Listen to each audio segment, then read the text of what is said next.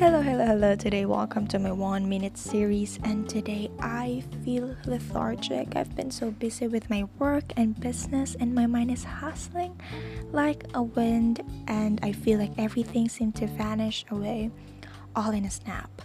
But as I'm having a hot cup of coffee right now, I try to readjust my mood into a happy mood because you know, in life, even if we get completely tired and exhausted, we must not get drowned in our own negative thoughts. Instead, start regaining positive attitude and aura and let them replenish all over your body so you can have a happier life and a happier day. So let's try to exercise that habit.